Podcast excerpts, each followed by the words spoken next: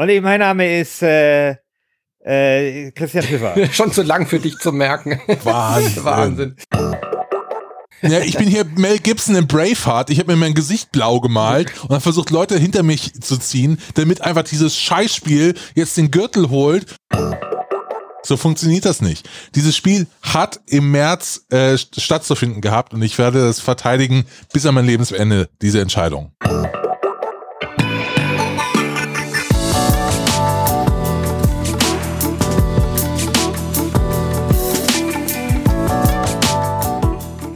Hallo und herzlich willkommen zu Wer hat den Gürtel, unser kleines Crossover von Last Game Standing und Insert Moin. Und ich begrüße in den Quarantänen dieses Landes in Freiburg Manuel Fritsch. Schönen guten Morgen aus dem Homeoffice. Im Westend von München. Ne, ich wohne doch in Leim, Christian.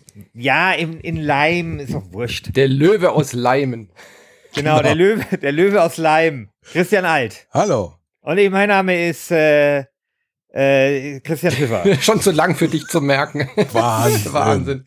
Wahnsinn. Ja, ich habe mir doch überlegt, ob ich mir doch einen geilen Kampfnamen gebe. Irgendwas, ja. Der Seelöwe aus Sendling. Aber da ist mir nichts eingefallen, deswegen gab es diese kleine Verzögerung. Mein Gott, kann ja mal passieren.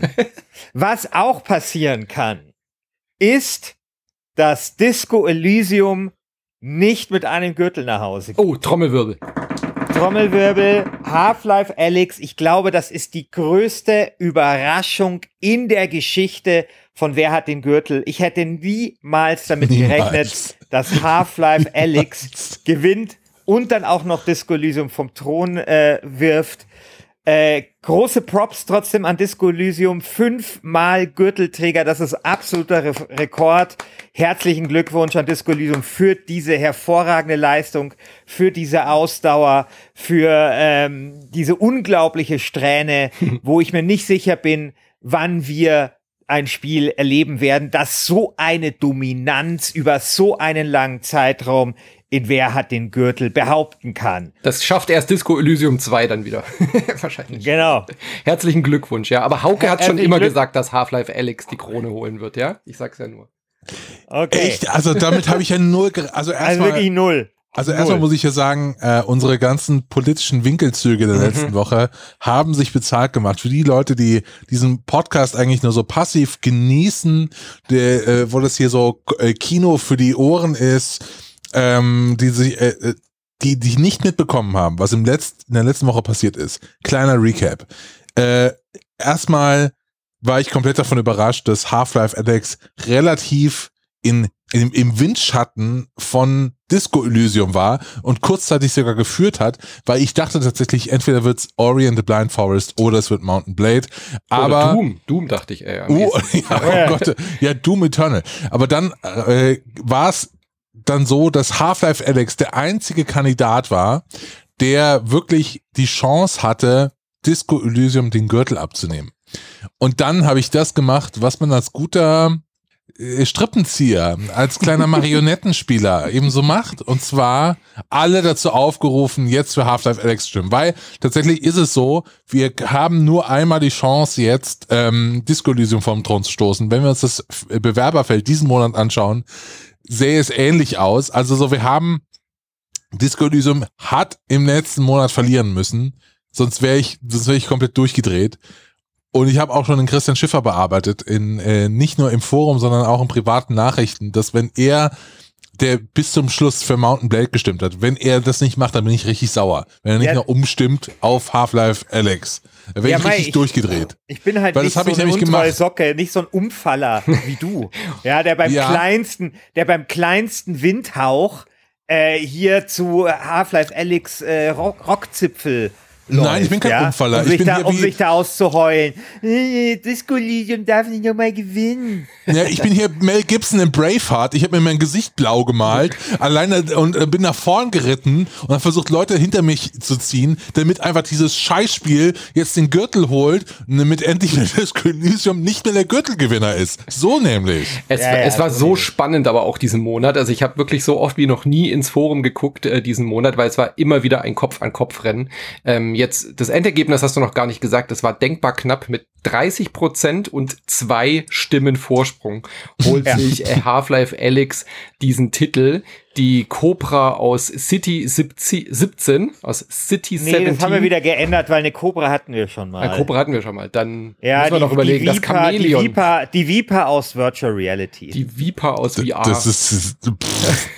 Okay. Das Chamäleon aus City 17 vielleicht holt sich den Titel mit 2 Stimmen Vorsprung. Also es war wirklich bis zur letzten Sekunde spannend. 30% zu 29%. Das war wirklich ein hartes Kopf-an-Kopf-Rennen.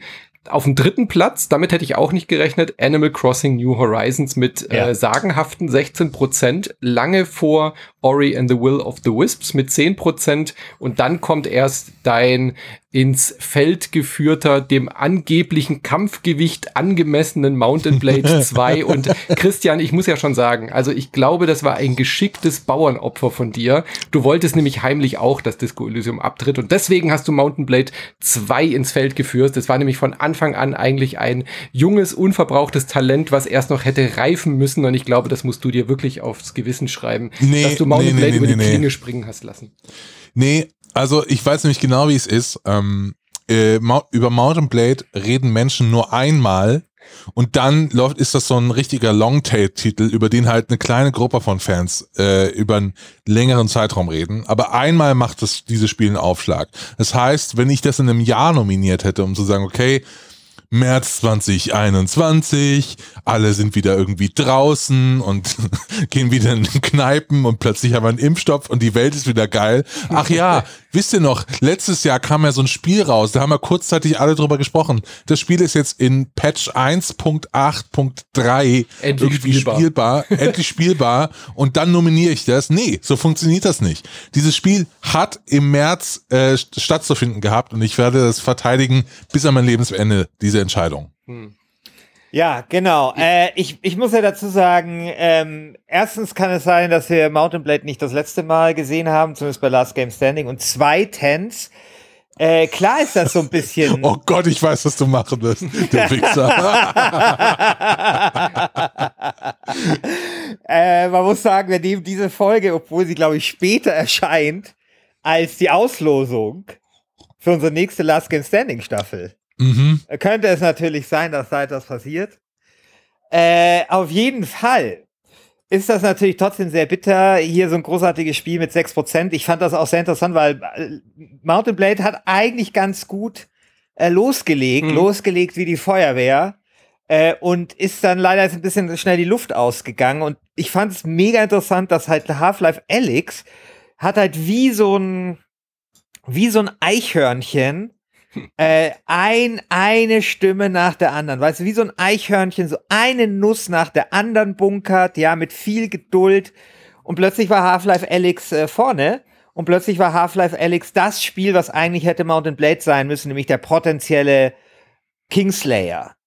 Und ab dem dann quasi, ich meine, das ist dann auch eine psychologische Sache, ja, ab dem dann quasi so dieser Glaube an Mountain Blade verloren gegangen ist, wie ja auch bei Christian Alt zum Beispiel, da ist es natürlich dann sehr, sehr schwer, so eine Dynamik dann nochmal umzukehren, ja. Aber gut. Spannender Monat auf jeden Fall. Genug Doppelpassgelaber.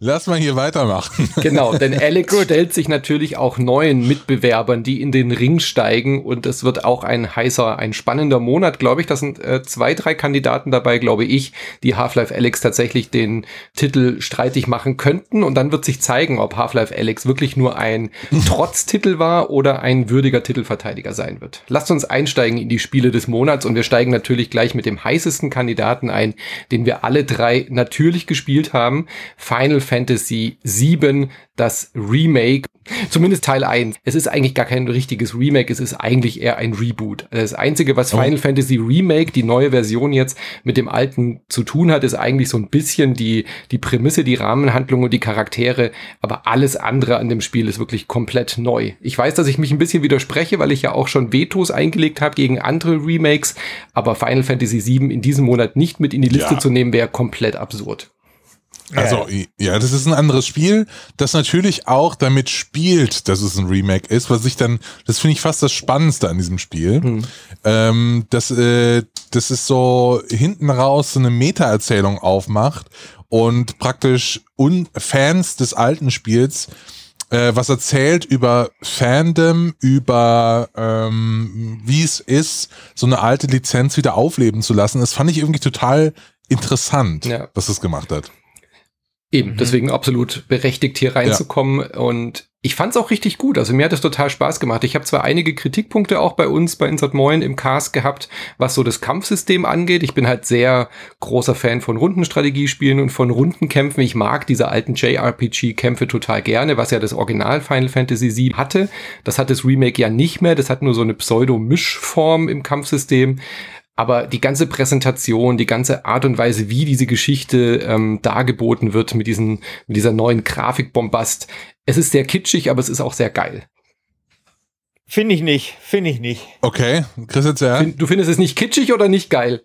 Na, ich finde es sehr kitschiger, ich finde es nicht so geil, ehrlich gesagt. Also ich spiele es jetzt auch nicht weiter, es ist für mich eher... Ich habe es am Anfang gemocht und ich finde schon auch, dass das eine gelungene Neuinterpretation ist, aber ich muss mich mittlerweile echt dazu zwingen, es weiterzuspielen. Also ich finde diese erzählerische Magie, die ich vielleicht mit 17 gespürt habe, als ich Final Fantasy VII damals gespielt habe, die spüre ich einfach als 41-Jähriger nicht mehr so. Mir gefällt das Kampfsystem nicht. Ja. Ich finde es schlecht gebalanced auch, aber vielleicht liegt es an mir. Also ich finde es entweder auf normal finde ich es zu schwer und auf leicht finde ich es viel zu leicht. Ja, das ist leider echt ein Problem, ja. Also, keine Ahnung, sowas hasse ich. Also sowas ertrage ich nicht. Ich fühle mich jedes Mal, also ich meine, das ist so ein... Da sieht man halt, wie wichtig Spielmechanik ist oder die Regeln, ne? Also das ist halt sowas muss halt irgendwie funktionieren und du kannst nicht irgendwie sagen, normal ist einfach 5-mal so schwer wie leicht und dazwischen gibt's nicht und dann gibt's irgendwie diesen Klassik-Modus, den ich sowieso noch nicht verstanden habe, der ja quasi rundenbasierend ist, aber nicht rundenbasierend, ganz seltsam.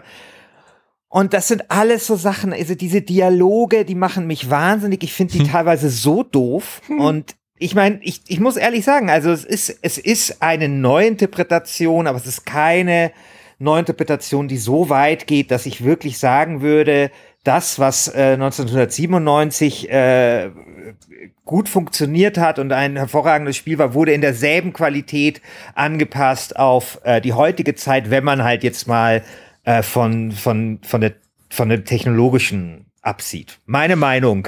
Ja, ich habe eine Frage an euch. Habt ihr die neuen Hobbit-Filme gesehen? Nee, den ersten. Okay. Und ich wollte den ersten nicht sehen, weil es hieß, da wird gesungen. Und ich hasse nichts mehr, als wenn in Filmen gesungen wird. Danke. Und dann habe ich, dann war der aber irgendwann mal so auf Amazon Prime oder so, und dann habe ich mir den angeschaut und fand den echt ganz nett. Okay. Also ich fand den jetzt nicht so geil wie Herr der Ringe, aber ich fand den, also dafür, dass da gesungen wird, ist es echt ein okayer Film. Es ist der mir beste Film, der mir bekannt ist, in dem gesungen wird. Okay, alles klar. Wir schauen mal Singing in the Rain zusammen. Super Film, in dem gesungen wird. Egal. Was ich sagen wollte ist, ich habe die ganze Zeit beim Spielen an die Hobbit-Filme denken müssen, weil du hast ein Buch, das ist 200 Seiten lang, ne? Und dann machst du da aber 9 Stunden Film draus. Und genau so ging es mir einfach mit dieser Spielpassage. Du hast da Sachen drin. Ich sag nur, du läufst durch irgend so einen Tunnelschacht mit so Roboterarmen und das dauert einfach 5 Stunden und du denkst dir nur so, warum mache ich das gerade? Was passiert hier? Wieso? Wann kann ich denn endlich mal wieder weiterspielen? Weil passiert mir wieder was Interessantes. Ja. Also dieses Spiel dauert 35 Stunden. Ich bin da immer noch drin. Ich bin immer noch in diesem Tunnel. Wirklich. Ich habe keinen Bock mehr. Weißt du, was ich jetzt mache?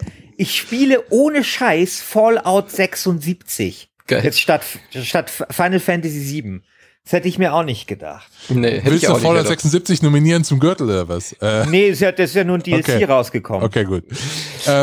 Nee, aber so dieses Grundproblem, dass dieses Spiel so gestreckt ist, das macht mich komplett fertig. Ich finde das Leveldesign furchtbar. Ja.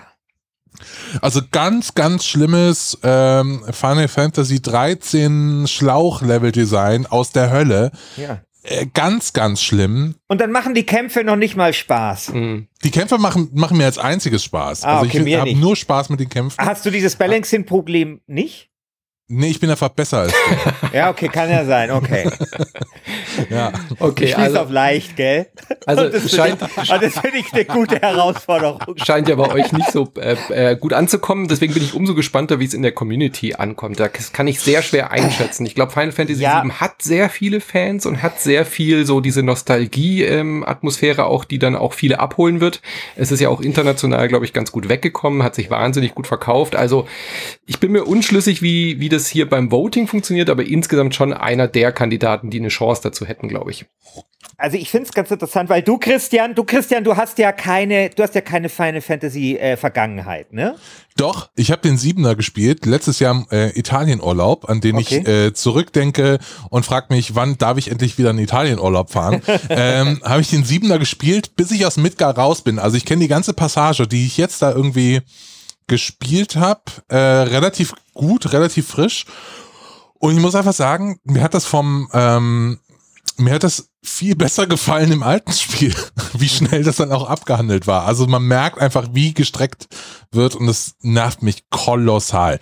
Wobei ich sagen muss, es gibt so einen Punkt, ich hatte große Probleme, in das Spiel reinzukommen, und dann machst du deinen ersten Bosskampf und dann hat so eine Strecke von 8 bis 9 Stunden, wo es mir richtig, richtig gut gefallen hat. Und ich glaube, da kann ich auch das komplette Lob aus der internationalen Presse nachvollziehen, kommen dann aber nicht drüber hinweg über die Schwächen, die es dann sonst noch hat. Ich habe das gefragt mit der Final Fantasy Biografie, weil ich wissen wollte, welche Rolle wohl hier Nostalgie tatsächlich spielt. Gar nicht mal so eine große. Ja. Also ich habe ja den Insert Moin Cast mit der Anne aufgenommen, die neue Moderatorin bei uns. Eine sehr gute Idee übrigens, das muss ich nochmal sagen. Also die ins Team zu nehmen ist sehr, sehr gut. Ja, Anne ist die Beste. Good job, Manu, hat mich sehr gefreut, dass ich das Freut mich auch sehr, ja. Und sie hat keine Final Fantasy Erfahrung, sie ist ein Ticken jünger als wir, als Micha und ich, und hat eben Final Fantasy 7 jetzt frisch gespielt, ohne das Original zu kennen, und ihr hat es auch sehr, sehr gut gefallen. Also es funktioniert nicht nur durch die Nostalgiebrille, ich glaube sogar eher, dass die Nostalgiebrille ein bisschen hinderlich sein kann, was man an euch beiden ja auch sieht, dass es einem dann zugestrickt wird. Ja, also bei mir ist es eher so, ich weiß, dass ich Final Fantasy 7 durchgespielt habe und es unglaublich gerne gespielt habe, aber es hat bei mir nicht ich habe da nicht die ganz große Kerze in meiner Kathedrale am Brennen für, weil ich mich, also zum Beispiel auch so dieser Tod dieser Hauptfigur und so, das habe ich alles vergessen. Also es war wirklich so, ich habe das gespielt, fand's super. Ich weiß nur noch, dass ich super fand, aber es ist überhaupt nicht stark verwurzelt jetzt in meiner Spielebiografie. Mhm. Ja. Nun gut, aber, dann kommen wir mal zum nächsten Titel. Auch ein Kandidat, den wir eigentlich jetzt auch nur in der Liste haben, weil es natürlich fairerweise auch ein Remake ist, weil auch alles neu gemacht worden ist und weil das sicherlich auch eine große Community hat, was wir aber alle drei nicht gespielt haben, weil ich bin einfach kein Horrorspiel-Fan. Das ist einfach der Micha bei uns. Ja. Resident Evil 3, das Remake, will da anknüpfen, wo letztes Jahr war das, glaube ich, Resident Evil 2 so große Erfolge gefeiert hat. Resi 2 ist aber halt auch der große, das bessere Spiel, das insgesamt besser angesehenere Spiel, und Resident Evil 3 war ja schon auch kein gutes Spiel und das Remake ist jetzt auch eher so halbgar. Micha hat einen sehr ausführlichen Cast dazu gemacht mit Marty und Benny bei uns, wo sie das wirklich auch en Detail auseinanderrupfen, und die lassen kein gutes Haar an Nemesis. Also es sieht zwar optisch beeindruckend aus, aber es kommt nicht an die Qualitäten ran, die Resident Evil 2 letztes Jahr hatte, das Remake. Ja, das glaube ich sofort. Also ich habe auch den Eindruck, ich habe es nicht gespielt, muss ich sagen. Ich habe den Zweier angefangen letztes Jahr und fand den ganz cool, aber auch so, was ich jetzt mitgekriegt habe von wie Leute auf dieses Remake reagieren. Klar, wir haben auch draußen gerade irgendwie andere Probleme als wie ich jetzt Resi 3 finde. Vielleicht liegt es auch daran, aber ich habe das Gefühl, es ist so scheißegal, dieses Spiel. Ja. Also ich habe das Gefühl, es ist, außerhalb von einem kleinen Fankreis ist es so, geht das Leuten wirklich am Arsch vorbei. Im Vergleich zum zweiten, wo wir ja bei alle drei gesagt haben, bei der Jahresrückschau, wenn wir schon im Januar einen Gürtelträger gesucht hätten, wir haben ja erst im März angefangen, dann wäre Resident Evil 2 da garantiert ein Titelträger geworden. Und das schafft der Dritte nicht. Ich habe es ja jetzt erst vor kurzem gespielt, weil es ja reduziert war für die PlayStation. Und ich muss dazu sagen, ich habe Resident Evil 2 nie gespielt, also ich kenne quasi nur, auch hier bin ich ein weißes Blatt Papier quasi. Und ich muss sagen, ich habe dieses Resident Evil 2, das Remake, echt gerne gespielt, aber ich sehe es nicht in diesen 90er-Wertungen, was das da teilweise abgegriffen hat. Hm. Also dazu, finde ich, hat es dann doch auch echt viele Macken, so, ne, also, weiß nicht. Naja. Gut, Christian, aber wurscht. Es wäre ja eigentlich der Monat jetzt, bei dem wir Cyberpunk in der Liste hätten. Wenn ihr euch erinnert, das wäre eigentlich der Release-Monat von Cyberpunk. Dann wäre, glaube ich, so Bock drauf. Ich habe auch so Bock drauf. Das wäre, glaube ich, dann bräuchten wir, glaube ich, die Folge gar nicht machen. In dem Monat, wo Cyberpunk rauskommt, machen wir herzlich willkommen zum Gürtel. Bitte wählt alle für Cyberpunk. Wir hören uns nächste Woche wieder, nächsten Monat wieder. Aber es gibt trotzdem ein Cyberpunk-Spiel diesen Monat, nämlich Cloudpunk. Und da interessiert mich sehr, was du dazu zu erzählen hast, ob das vielleicht so ein bisschen diese Lücke füllen kann, die wir spüren alle in uns. Erstmal erzähl mal, was es ist. Ja. Naja, Moment, aber ich möchte trotzdem kurz die Frage vom Manu beantworten, weil in der GameStar wurde nämlich genau das gesagt. Das ist genau das Spiel, was man spielen kann, um sich die Wartezeit auf Cyberpunk zu verkürzen. Das würde ich tatsächlich nicht sagen. Nichtsdestotrotz finde ich, ist es ein sehr, sehr gutes Spiel. Und für mich eigentlich der Überraschungshit dieses Monats. Was ist es für ein Spiel? Es ist ein Cyberpunk-Spiel, wie der Name ja schon verrät, und das ist nicht irgendein Cyberpunk-Spiel, sondern es tut jedes Detail dieses Genres aufs penibelste einhalten. Also du hast quasi, spielst eine Lieferant, also so arbeitest für so einen Lieferservice, der heißt eben Cloudpunk, und das ist ein illegaler Lieferservice, ja. Du spielst die Fahrerin und hast wenig Geld, deswegen musst du halt diesen Job da antreten. Und deine Aufgabe ist es halt, für diesen Lieferservice allerlei so shady Dinge zu transportieren. Also hier mal ein Kopf vom Androiden, da mal eine Bombe, natürlich irgendwelche Drogen und so weiter und so fort. Und das ist eigentlich schon mal das Geile, weil dieses Spiel geht so los, wie man das von so Cyberpunk-Geschichten kennt, nämlich du siehst die Stadt und du siehst so fliegende Hoover-Cars. Ist eigentlich fliegendes Hoover-Car sowas wie ein weißer Schimmel? Ja. Ja. Ja, okay, ja. Also du siehst Hoover-Cars und du kannst dann quasi durch diese Straßenschluchten fahren, und das Ganze fühlt sich so ein bisschen an wie GTA 1 und 2. Mhm. Die Älteren werden sich erinnern. Also wirklich diese ersten zwei GTAs, die von oben, ich glaube, der zweite war dann schon vielleicht ein bisschen schräg. Nee, war auch so ein bisschen, war auch oben, okay. Nee. Also so fühlt sich das so ein bisschen an. Und dazu, weißt du, hast du dann diese Elektromucke, diese milchglasige Elektromucke, die man so kennt aus diesen Cyberpunk-Filmen. Du hast diese ganzen verrückten Typen mit ihren komischen Frisuren. Du hast die großen Konzerne, die alles bestimmen. Also jedes Klischee, was ihr jemals über Cyberpunk gesehen oder gelesen oder gehört habt, kommt da halt vor. Aber das ist super. Also die halten sich da sehr sklavisch dran, aber das funktioniert, finde ich, total gut. Und über diesen ganzen Spiel liegt so eine Suppe aus so kalter Melancholie. Ja, wirklich wie bei Blade Runner. Also so diese Musik, du fährst da durch die Nacht. Natürlich ist immer Nacht, natürlich regnet es immer. Du hast irgend so einen KI-Hund dabei. Du fährst deine Pakete aus. Aber was ist denn das eigentliche Gameplay? Ist das irgendwie... Das Gameplay ist tatsächlich durch diese Stadt flitzen und die Pakete ausfahren. Und es ist dann immer so, du musst dann einen Landeplatz suchen, dann musst du da hingehen, dann ist wieder ein Club, da musst du dich irgendwie reinschleichen. Ich habe jetzt auch noch nicht so lange reingespielt. Ich kann mir auch vorstellen, weil du kannst auch dann dein Auto irgendwie verbessern. Das spielt dann natürlich schon auch dann so Verfolgungsjagden und was weiß ich, was irgendwie gibt. Aber erstmal war das halt so, diese ersten 3 Stunden, die ich das halt gespielt habe, war es vor allem das. Und das hat mir total gut gefallen, muss ich sagen. Und es war dann auch so, dass da tust du so eine Bombe ausliefern und dann hast du halt auch so eine Entscheidung, ja. Mhm. Willst du die irgendwie jetzt dahin bringen? Also du hast ein Paket und das Wichtigste wird dir natürlich gesagt, ist, stelle keine Fragen zum Paket. Ja, also es klingt schon so, als wäre da so ein bisschen auch eine Erzählung und eine Geschichte dahinter. Ja, ja, natürlich, das ist total erzählen, das ist so mit Entscheidungen. Okay, cool. Und du hast halt eigentlich nur, also hast halt so diese Einsamkeit und Melancholie dieser Stadt. Und hast halt immer nur so da diesen KI-Hund, diesen Bekloppten im Auto und dann den Typen aus der Zentrale, von dem du die Aufträge bekommst. Und du weißt auch nur, hey, die anderen vor mir bei Cloudpunk haben es nicht mal eine Nacht ausgehalten. Mhm. Und das ist echt, also ich finde so von der Prämisse, es ist ein schönes Spiel, finde ich. Und das ist echt so, also... wenn ich jetzt im nächsten Level aufgestiegen bin bei Fallout 76, werde ich dem wieder entsagen und werde stattdessen Cloudpunk spielen. Und das ist ein deutsches Spiel übrigens aus so einem Berliner Studio und ich finde, man kann denen nur gratulieren.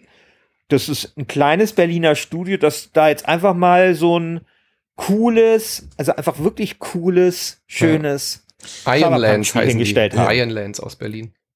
Genau. Die größte Frage, die ich habe, ist, das ist die Frage, die ich auch eigentlich habe an Cyberpunk 2077, und zwar inwieweit dieses Genre, von dem ich genau weiß, wie die Tropes funktionieren, auch unterlaufen wird, weil das, was du jetzt erzählt hast, klingt eigentlich so wie eine Weitererzählung von Blade Runner, ist ja auch ganz nett, das kennt man ja auch alles irgendwie, aber es ist schon so zum Klischee geworden, ne, es ist immer Nacht, es regnet immer, Neon, bla bla bla bla bla bla bla bla bla, dass ich mir wirklich frage, okay, wie kannst du diesem Genre eigentlich noch eine neue Facette abgewinnen, irgendwie was über unsere Welt gerade erzählt, wo ich irgendwie andocken kann, weil irgendwie fühlt sich diese Vision immer so 80s an und so, weiß ich nicht, so weit weg, dass meine große Hoffnung ist, dass irgendwie das CD-Projekt was Interessanteres erzählen kann, als jetzt eine komplette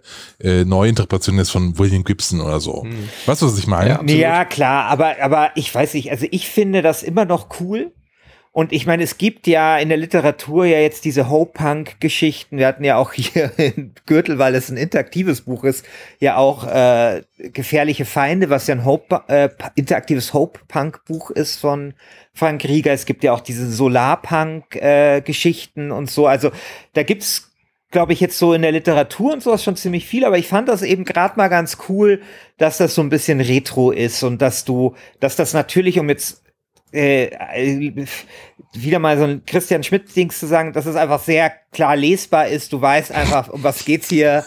Ja, hier natürlich kannst du überall Sushi essen. Ja, natürlich gibt's weirde Drogen und so. Und das hat mir ganz gut gefallen. Aber ich meine, es kann natürlich sein. Also ich habe das, wie gesagt, nur 3 Stunden reinspielen können. Kann natürlich sein, dass das später noch unterlaufen wird. Mhm. Und ich finde allein mal so dieses Ding, hey, du bist kein Cop, sondern du bist einfach mal ein Lieferservice mit Fahrern und du bist eine Frau, ist ja schon mal ein bisschen was sich vom Klischee absetzt. Ich fand es übrigens sehr interessant. Wir hatten ja erst vor einem halben Jahr oder so, einem Jahr, dieses Spiel Neo Cab, ich weiß nicht, ob ihr das gespielt habt. Das war ja auch ein Cyberpunk-Spiel und da hat man auch eine Frau gespielt und eine eine Uber-Fahrerin quasi. Und das fand ich dann auch interessant, also dass quasi so das ist vielleicht das, was du suchst, so die Erzählung über die Welt jetzt, dass man quasi, wie ja auch schon in Kojima in Death Stranding. In Death Stranding, das quasi so, das Computerspiel entdeckt halt so den prekären Beschäftigten. Man ist jetzt halt Paketbote, man ist Uber-Fahrerin, man ist Lieferantin eben. Und das ist, glaube ich, so ein bisschen das, was halt gerade passiert. Und ich finde, das zu verheiraten mit Cyberpunk, wie es eben dann auch Neocab gemacht hat, oder mit so einer düsteren Zukunftsgeschichte, wie eben bei Death Stranding oder jetzt eben auch bei Cloudpunk, das finde ich funktioniert ganz gut. Okay. Ja, ich bin gespannt. Und eigentlich warte ich auch nur auf Cyberpunk 2077. Ja, das wird so geil. Mein Gott, echt. Boah, ich hab so Bock. Ja. Ich träume von diesem Spiel, wirklich. Jetzt schon. Ja, vor allen Dingen, jetzt habe ich auch irgendwie in diesem Jahr, glaube ich, mehr Zeit. So, ich freue mich einfach, Zeit zu haben dafür. Ja. Ja, klar. Also ich werde auf jeden Fall Cyberpunk Urlaub nehmen. Ja. Kannst du irgendwo hinfahren, da bin ich dann lieber in dieser, wie heißt die Stadt? Weiß ich nicht. Night City. Ja, ich mache zweiwöchigen Night City Urlaub. Die Natter von Night City. Jetzt schon reserviert. Ja. Gut, ich wollte noch kurz festhalten. Der Wal aus Warschau. Ja, genau. Geht auch. Der Bombard hatten wir auch schon. Ich wollte nur kurz festhalten, dass Christian Alt ein 0815 Mittelalterspiel wie Mount & Blade 2 verteidigt, aber von einem kleinen Indie-Studio aus Berlin, die Cloudpunk machen, Innovationen einfordert. Ja? Möchte ich nur kurz festhalten. Ja, okay. Genau. Ja, okay. Gut, dann kommen wir zu meinem Lieblingsspiel des Monats tatsächlich. Habe ich eigentlich erwartet. Gears Tactics, ein Spin-off der Gears of War Serie, die sich ja selbst nur noch Gears nennt, und ein Prequel und Christian Schiffer, halte ich fest, ein rundenbasiertes Strategiespiel, beziehungsweise ein Taktikspiel. Es ist ein Taktikspiel im Stile von XCOM, was sich ein paar Neuerungen traut, was ein bisschen anders ist und in dieser klassischen Gears of War Militär-Atmosphäre. Also man rennt von hüfthoher Deckung zu hüfthohen Deckung, metzelt mit der Kettensäge die Locusts über den Haufen und ich habe so viel Spaß gehabt mit diesem Spiel. Also für mich das bisher beste Spiel des Monats und hat mich mit sehr viel Freude erfüllt, habe ich quasi am Stück durchgesuchtet, jede Mission und habe unfassbar viel Spaß damit. Hat mir besser gefallen als das neue XCOM und dass ich diesen Satz mal sagen werde, hätte ich auch nicht gedacht. Krass. Ja, ich habe mega Bock drauf. Das Einzige, was mich natürlich abgeschreckt hat, ist Gears, weil ich mit dieser Serie so gar nichts anfangen kann. Mhm. Aber ist ja scheißegal, es ist ein rundenbasiertes Strategiespiel. Scheiß drauf, ja. Genau. Also mir kannst du echt Besenstiele hinstellen, wenn die rundenbasiert gegeneinander so kämpfen. Count me in. Absolut. Ist so. Und ich mag die Gears-Serie total gerne. Also ich habe mit den Action-Spielen auch immer sehr viel Freude. Ich mag die, wenn ich die im Koop zusammen durchspiele. Aber ich mag auch einfach dieses Gemetzel und diese bombastische Inszenierung. Also ich mag das wirklich tatsächlich sehr gerne, obwohl ich total der Pazifist bin und mit braugraunen Militärshootern ja so eigentlich gar nichts anfangen kann. Aber bei Gears schaltet mein Hirn irgendwie aus und ich feiere das total. Oh. Das ist so ein Satz, den muss man in Freiburg sagen, ja, oder? Genau. Und Gears Tactics bringt halt beides zusammen. Einerseits eben diese Charaktere, dieses militärische gegen die Alien da zu kämpfen. Gleichzeitig erzählt es aber auch innerhalb dieses Universums eine ganz clevere Geschichte. Also das führt halt diese Geschichte im Endeffekt irgendwie auch weiter, indem es eine Vorgeschichte erzählt. Man spielt nämlich den Vater der Hauptfigur aus Gears 5. Also in Gears 5 spielt man Kate Diaz, eine weibliche Gears, die dann eben da ihre Vergangenheit erkundet und wie das alles miteinander zusammenhängt. Und in Gears Tactics spielt man quasi ihren Vater und die Vorgeschichte. Man fängt an als Mechaniker und arbeitet sich dann so hoch. Es erzählt die typische Gears-Geschichte so von Verrat und Zusammenhalt und Bruderschaft und so weiter. Ganz klar, so eine ganz typische Militärgeschichte. Aber man arbeitet sich halt einfach von Rundenmission zu Rundenmission vor. Und es ist wirklich ein gutes Taktikspiel. Also es fühlt sich auch nicht an wie XCOM, aber trotzdem spricht es diese Ader an, die einem XCOM dann immer irgendwie so beigebracht hat, ja. Also es ist so ein schnelles Taktikspiel, aber eben mit ein paar Neuerungen. Zum Beispiel... Warum fühlt es sich... genau. Zum Beispiel hast du nicht dieses klassische, bei den ganzen modernen XCOM-Derivaten, nenne ich es jetzt mal, über die wir ja die letzten Monate auch gesprochen haben, da hast du ja immer so dieses klassische, okay, du hast 2 Aktionen pro Einheit und wenn du den Schuss abgibst, dann ist vorbei und dann levelst du halt deine Charaktere auf und unterwegs machst du dann halt noch so ein paar unterschiedliche Klassen. Und Gears bricht es ein bisschen auf, indem du einfach sagst, indem du einfach 3 Aktionen bekommst und es klingt erstmal nach nichts, aber du kannst diese 3 Aktionen komplett verteilen, wie du willst. Also du kannst auch 3-mal schießen, du kannst 3-mal in den Deckungsmodus gehen, du kannst in die Nahkampfattacke gehen und wenn du einen Locust mit der Kettensäge metzelst im Nahkampfangriff, dann kriegst du noch eine zusätzliche Aktion, deine Mitstreiter aber auch auch und dadurch fühlt sich das auf dem Schlachtfeld komplett anders an als ein klassisches XCOM. Das Einzige, was fehlt, ich weiß nicht, wie wichtig das hier ist, die Geschichte mit der Strategieebene, die fällt hier komplett weg. Also Gears Tactics ist wirklich nur dem Namen entsprechend ein reines Taktikspiel und man hat zwischen den Missionen keinen Strategiemodus, in dem man irgendwie auf der Weltkarte oder so sich neue Einsätze auswählt oder Forschung betreibt. Also es ist wirklich nur auf die reine Taktik runtergebrochen. Nö, das finde ich nicht schlimm. Dafür hat es aber halt eben die Geschichte und die Inszenierung, die dann erzählt wird. Okay, ich will das spielen. Ich habe es auch schon runtergeladen. Ist ja im Game Pass tatsächlich. Ja. Bin aber noch nicht dazu gekommen, weil ich irgendwie... Mir ist was ganz Schlimmes passiert diesen Monat, deswegen habe ich auch irgendwie nur Final Fantasy gespielt. Und zwar habe ich angefangen mit World of Warcraft. Ich habe noch nie in meinem Leben World of Warcraft gespielt. Und jetzt bin ich plötzlich World of Warcraft-Spieler und habe einen Level 102 Hunter die letzten Wochen hochgepäppelt und es ist das Beste und Schlimmste, was mir dieses Jahr passiert ist. Und ist das Jahr von Corona. Also, wir brauchen einen neuen Mitstreiter für den Gürtel. Ja, es ist echt ganz, ganz schlimm. Ja, aber was ich mich die ganze Zeit bei Gears gefragt habe, ist, wie war eigentlich die Stimmung im Boardroom von 2K, als sie beschlossen haben, ja, wisst ihr was, wir ballern jetzt einfach dieses XCOM Chimera Squad für 10 Euro raus. Fuck it. So. Das muss man ja wissen. Also Gears war lange angekündigt. Gears Tactics. Genau. Und dann kam vor 2 Wochen so eine Pressemitteilung, hey übrigens, es kommt doch ein neues XCOM raus, dann einen Tag vorher oder so, es kostet 10 Euro, ja. Have fun. Das ist so ein geiler Move. Ja. Das ist so wie so 1994 RTL kauft für viel Geld die Rechte an der Champions League Viertelfinale und dann kommt ProSieben um die Ecke, macht schön Kampfprogrammierung und haut halt genau zur selben Zeit, keine Ahnung, Schindlers Liste oder sowas raus. Ist das. Oder so, RTL hat doch damals tatsächlich Twin Peaks gekauft und Sat1 hat dann einen Trailer geschaltet, dass man im Videotext von Sat1 erfährt, wer Laura umgebracht hat. Das war geil, ja. Daran erinnert mich das mit dem XCOM Chimera Squad. Das ist ein völliger Shadow Drop. Wir hatten den letzte Woche auch noch gar nicht in der Liste, weil einfach nicht klar war, dass ein neues XCOM erscheint. Das war klar, Gears Tactics erscheint. Ich hatte das in der Release-Liste ja schon hier eingetragen. Und dann auf einmal irgendwie, eine Woche vor Gears Tactics ballern wir ein neues XCOM raus, was aber tatsächlich sehr viel anders macht. Also es ist noch mehr Spin-Off, als man im ersten Moment denkt. Es ist ein ganz klein runtergebrocheneres XCOM im Comic-Stil, würde ich eigentlich fast schon sagen. Und es bricht mit so ein paar Traditionen. Ich weiß nicht, ob du es schon gespielt hast, Christian?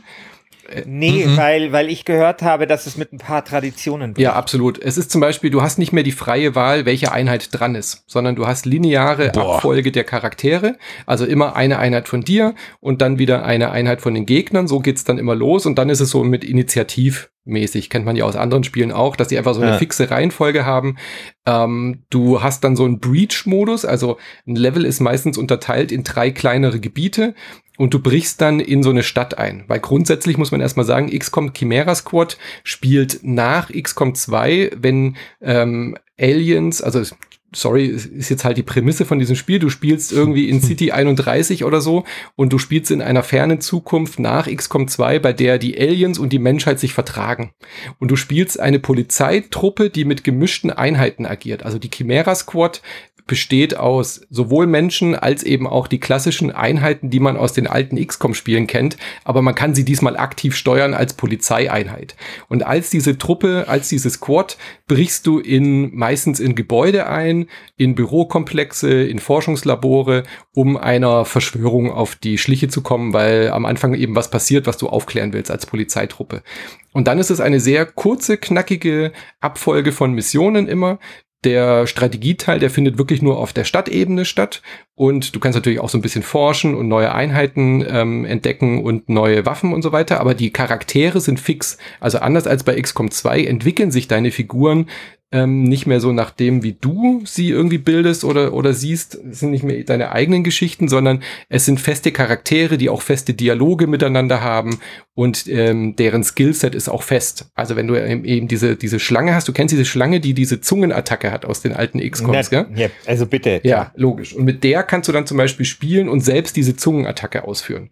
Und du nimmst halt dann immer 4 Einheiten mit auf deine nächste Mission und brichst dann in diese Gebäude ein. Man kennt diese Situation so SWAT-mäßig, stürzt du durch die Fenster und dann hast du so 10 bis 15 Minuten lange Missionen und es ist schon sehr runtergebrochen. Also gerade im Vergleich zu Gears Tactics ist es ein sehr viel kleineres, ein sehr viel knackigeres, kürzeres Spiel.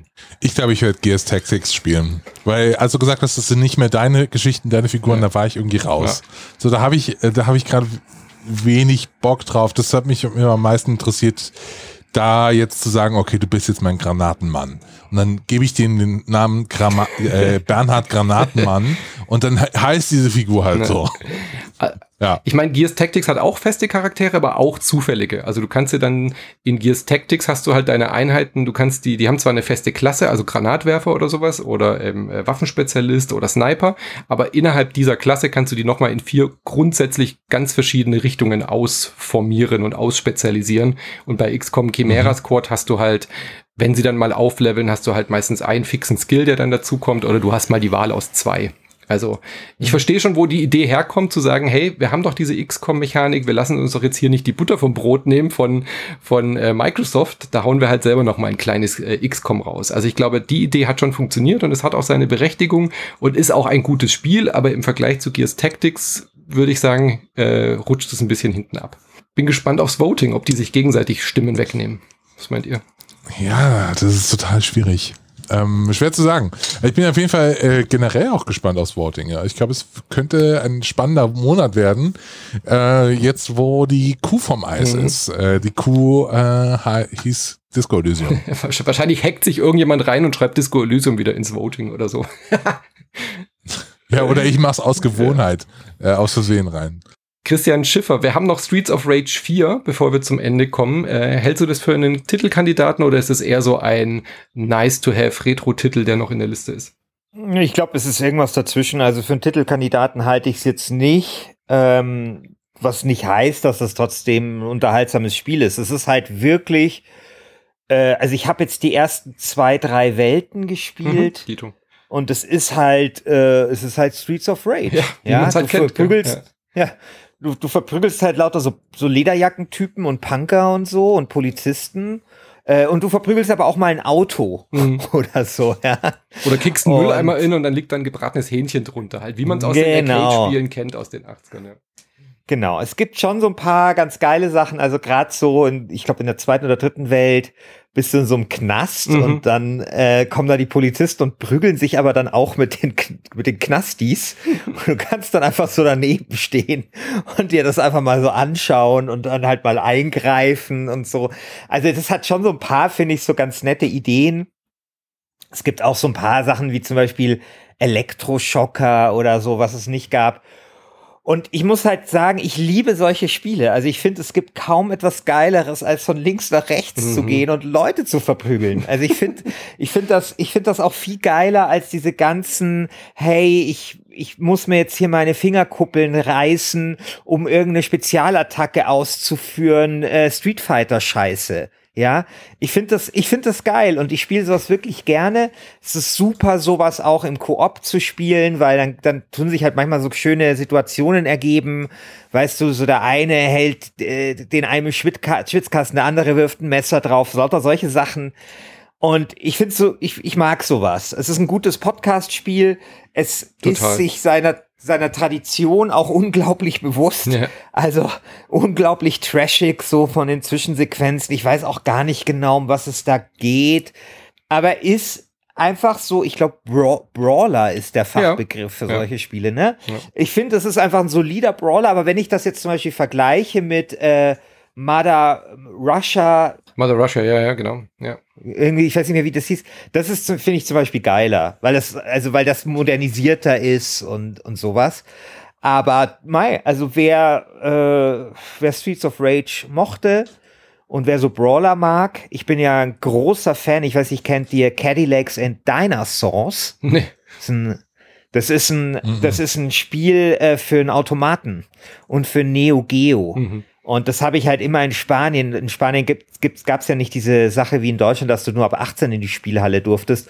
Und mein Gott, ich habe weite Teile meiner Kindheit damit verbracht, Cadillacs and Dinosaurs in der Dorfspielhalle zu zocken. Und zwar so intensiv, dass ich mir auch hier schön so ein Mame-Emulator gemacht habe, damit ich bisweilen immer noch Cadillacs and Dinosaurs spielen kann, wenn ich mich mal wieder ein bisschen abreagieren muss.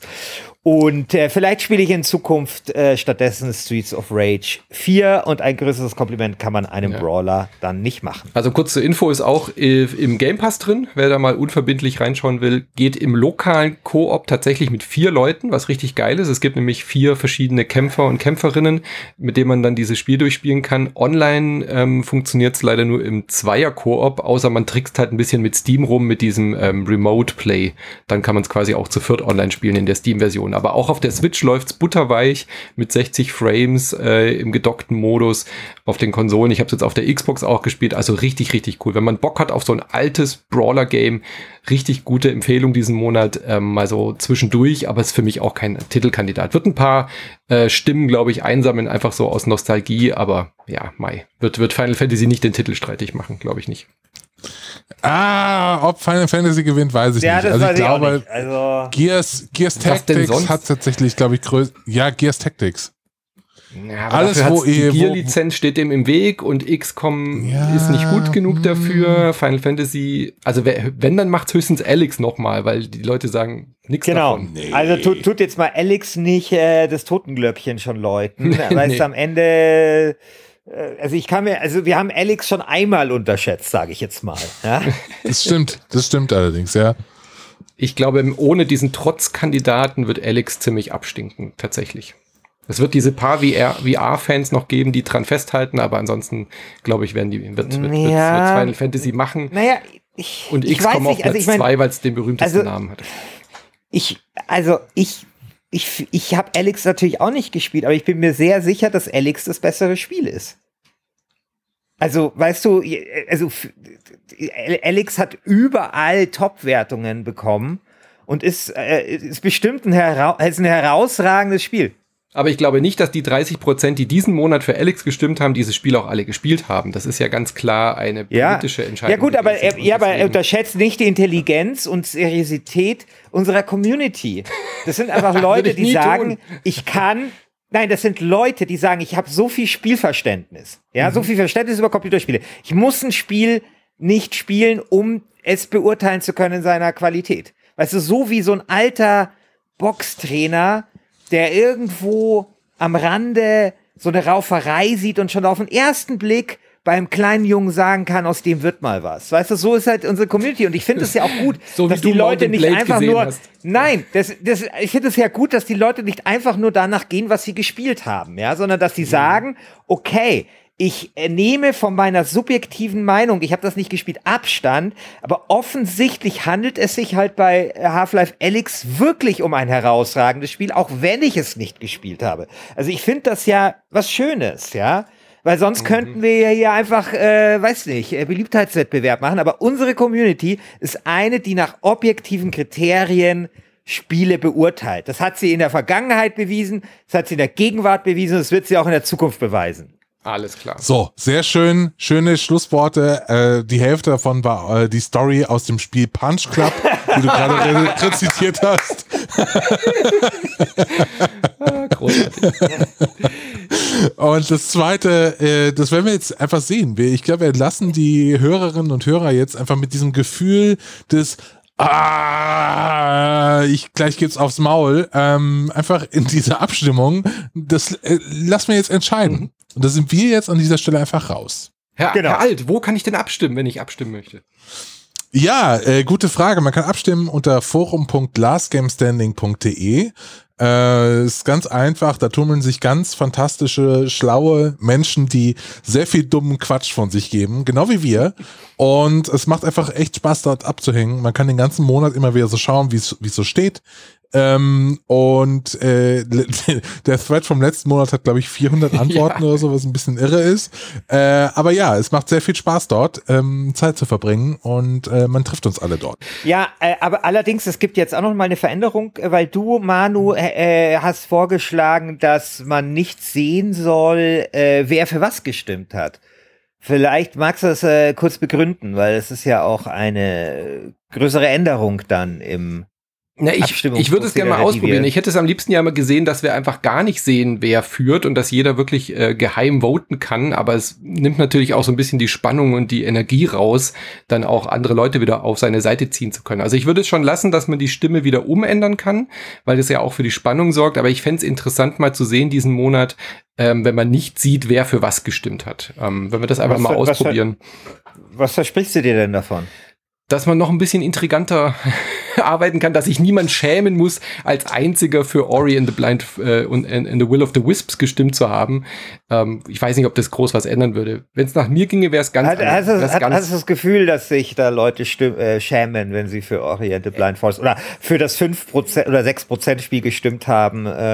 Sie sind halt leichter angreifbar. Also diese eine Person, Grüße an Schlotz, die für Neo 2, ich will nicht wissen, wie viel Bestechungsversuche er schon hinter sich hat, noch die Stimme umzumachen. Ich meine, keine Ahnung. Na gut, also. Ja, ich würde auch sagen, wir versuchen das einfach mal. Ja. Wir ändern ja eh immer andauernd irgendwelche Sachen. Die zweite Sache, die ich gerne wirklich nochmal bekräftigen will, ist, wir brauchen den Last Game Standing Verfassungskonvent, wo wir über all diese Dinge dann mal rechtssicher sprechen und das ein für alle mal klären.